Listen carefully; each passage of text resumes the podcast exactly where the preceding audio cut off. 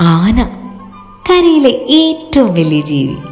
നീണ്ട തുമ്പിക്കൈ സ്വയം തണുപ്പിക്കാൻ വിഷറി പോലെ വലിയ ചെവികൾ ആണാനകൾക്ക് രണ്ട് വലിയ കൊമ്പ്.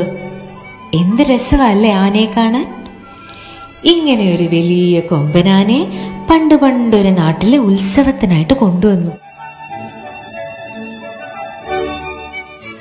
ആന എന്നും അവിടുത്തെ ആറ്റിൽ കുളിക്കാൻ പോകും പോകുന്ന വഴിയിൽ ഒരു തയ്യക്കടയുണ്ട്. അവിടുത്തെ തയ്യക്കാരന് ആനയെ വലിയ ഇഷ്ടമാണ്. അതുകൊണ്ട് എന്നും ഒരു പടല പഴവും വാങ്ങിച്ച് ആനയെ കാത്തിരിക്കും.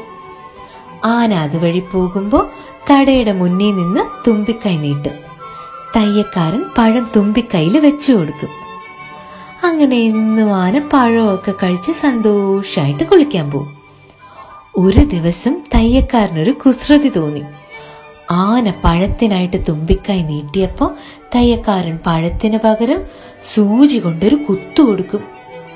ആനയ്ക്ക് ഭയങ്കര വേദനയും സങ്കടവും ദേഷ്യവും ഒക്കെ വരും. പക്ഷെ ഒന്നും മിണ്ടാതെ പതിവ് പോലെ കുളത്തിലോട്ട് നടന്നു. കുളി കഴിഞ്ഞ് ആന തുമ്പിക്കൈ നിറയെ വെള്ളം നിറയ്ക്കും. എന്നിട്ട് തിരിച്ചു വരുന്ന വഴി കടയുടെ മുന്നിലെത്തുമ്പോൾ ഒറ്റ ചീറ്റൽ.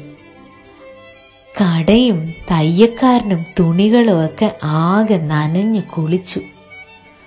ആന ഒന്നും സംഭവിക്കാത്ത പോലെ പതുക്കെ നടന്നുപോയി. അപ്പൊ തയ്യക്കാരന് മനസ്സിൽ തോന്നി നമ്മൾ ഒരു ജീവിയും തമാശയ്ക്ക് പോലും ഉപദ്രവിക്കരുത്. തുമ്പിയെ കൊണ്ട് കല്ലെടുപ്പിക്കരുത്. പൂമ്പാറ്റയെ പിടിക്കരുത്. ചുമ്മാ പോകുന്ന ഉറുമ്പിനെ കൊല്ലരുത്. എല്ലാവരും. മൃഗങ്ങളും പക്ഷികളും മരങ്ങളും പൂക്കളും എല്ലാം ഉണ്ടെങ്കിലേ നമുക്കും സുഖമായിട്ട് ജീവിക്കാൻ പറ്റുള്ളൂ.